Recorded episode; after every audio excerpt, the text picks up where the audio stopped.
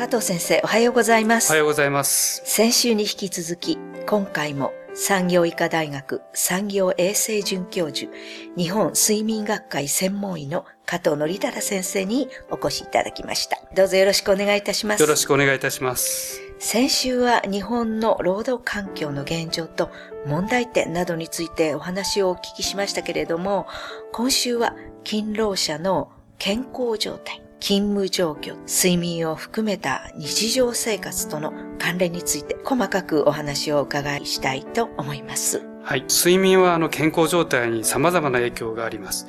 まあ例えば睡眠不足になると免疫力が落ちますけれども、わかりやすいところで言うと、睡眠不足だと風邪をひきやすい。風邪にかかるとなかなか治りにくい。はい。で、実際に睡眠時間と風邪のかかりやすさを調べた研究結果もあるんですけども、7時間以上寝てる人に比べると、はい。6時間未満の人だと、もう倍以上風邪にかかりやすいということが分かっています。そうなんですか。はい。まあ私も内科の診療もしていますけども、はい大体月に1回来るような方、うんまあ、そういう方っていうのは普段から睡眠不足の方が多いですし、はい。しかも1回薬をもらって治らずに、はい2回3回と来る方もやっぱり睡眠不足の方が多いという印象を受けます。本人は自覚はしているんでしょうか？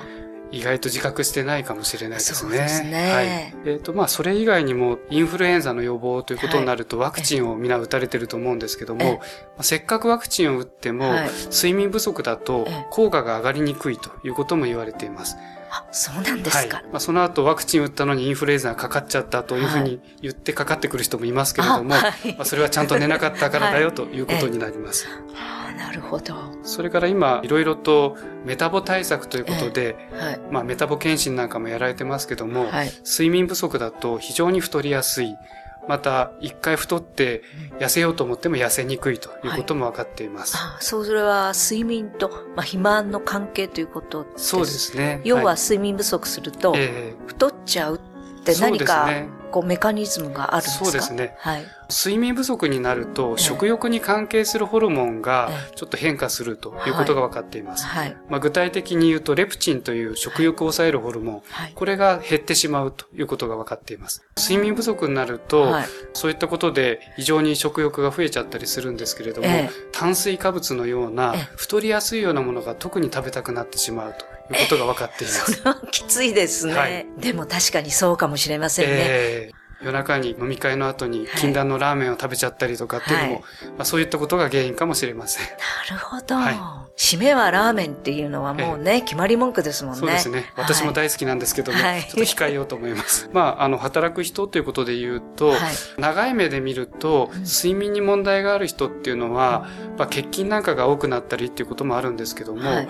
定年退職する前に大きな病気になって、定年迎える前に辞めていく方が多いということも言われています。そうなんですか。はいそれは大変なことですね。そうですね。はい。まあ、今、あの、60歳以上になっても普通に働くのがはい当たり前ですけども、はいそういった中でも睡眠不足だと60歳までもいかないかもしれないということを考えていただいて、まあ、日々の睡眠をしっかり大事にしていただきたいと思います。やっぱり50代ぐらいになってくると、ちょっと調子が、そうですね。生活習慣病のねはいはいあの、元がすごくこう、顕著になってくるので、え他に何かこう、調子の悪くなることっていうのはありますか？えそうですね。はい。まあ、いろいろありますけれども、逆に睡眠に影響を及ぼす体の状態っていうのもあったりしますけども、はい。例えば今ちょうど花粉症の時期ですけれども、はい花粉症で鼻が詰まってたりすると、はいそれだけで睡眠の質が悪くなるというはいようなことも言われています。はい。ですから花粉症、特に命に関わるわけではありませんけれども、はい花粉症だからと馬鹿にせずに、はいきちんとしっかりこはいう治療して、まあ、それでいい状態で眠るということで、この季節、パフォーマンスも違ってくると。そうですね。やっぱり、まあ、花粉症だったり、アトピーだったり、なんかアレルギー症状っていうそうですのは、ね本当に寝てる時、随分妨害されますよね。そうですね。はい。やっぱり痒いとか、はいい、ろいろな体の不快な症状っていうのは睡眠を妨げるということが分かってますので、そまあ、そういったものをきちんと、はい。まあ、治療していくというのも大事なことだと思います。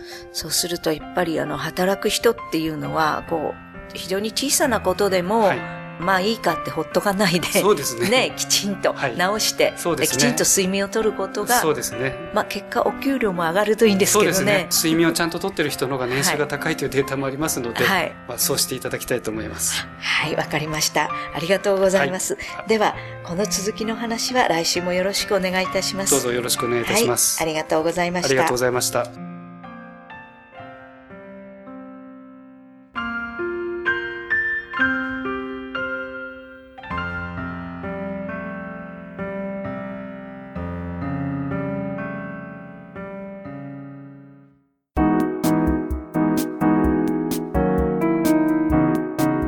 ここでパシーマファンクラブのコーナーです。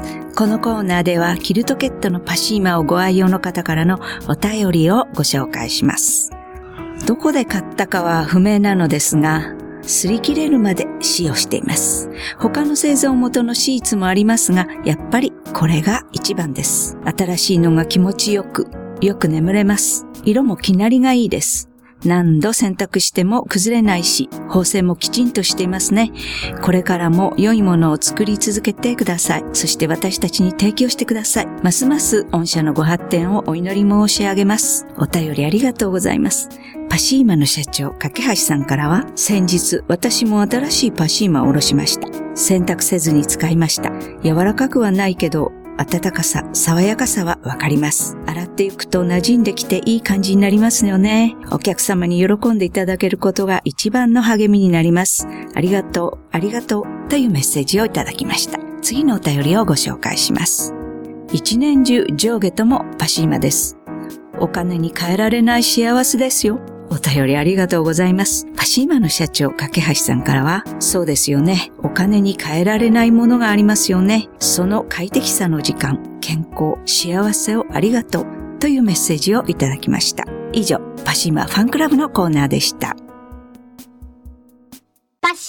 免疫力は深い眠りから。くるまれて眠ると。すっごく優しい肌触りで気軽に洗えて清潔だし使ってみたらわかるから。抜群の吸水性と肌触りガーゼと脱脂綿のキルトケットパッシーマ詳しくはフリーダイヤル0120-28-8410 0120-28-8410